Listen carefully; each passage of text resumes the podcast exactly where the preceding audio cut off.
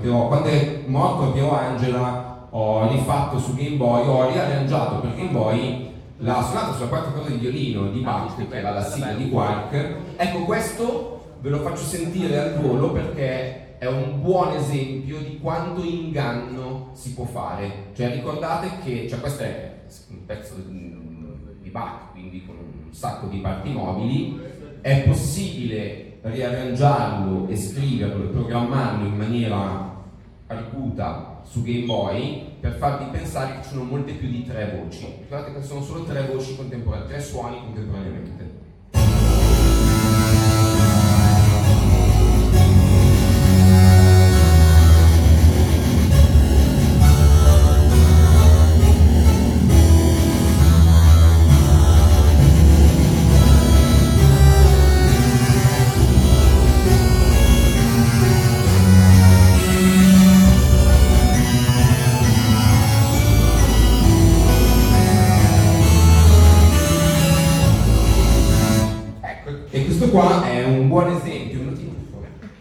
Buon esempio di eh, inganno perché un canale fa questo.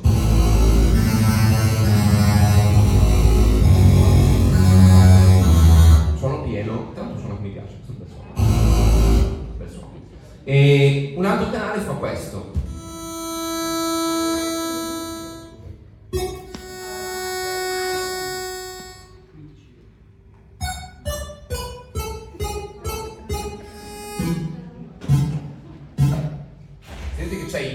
Convive con il pizzicato. e poi c'è questo. Che sentito da solo sembra rotto e sbagliato. Va sincronizzato.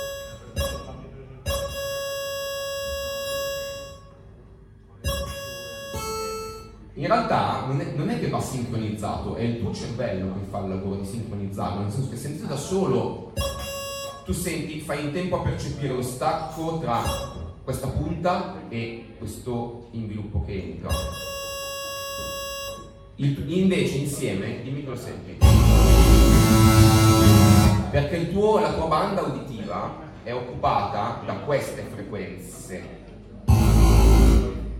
che questa roba la coprono e quindi tu senti l'effetto ma eh, è, è tutto inganno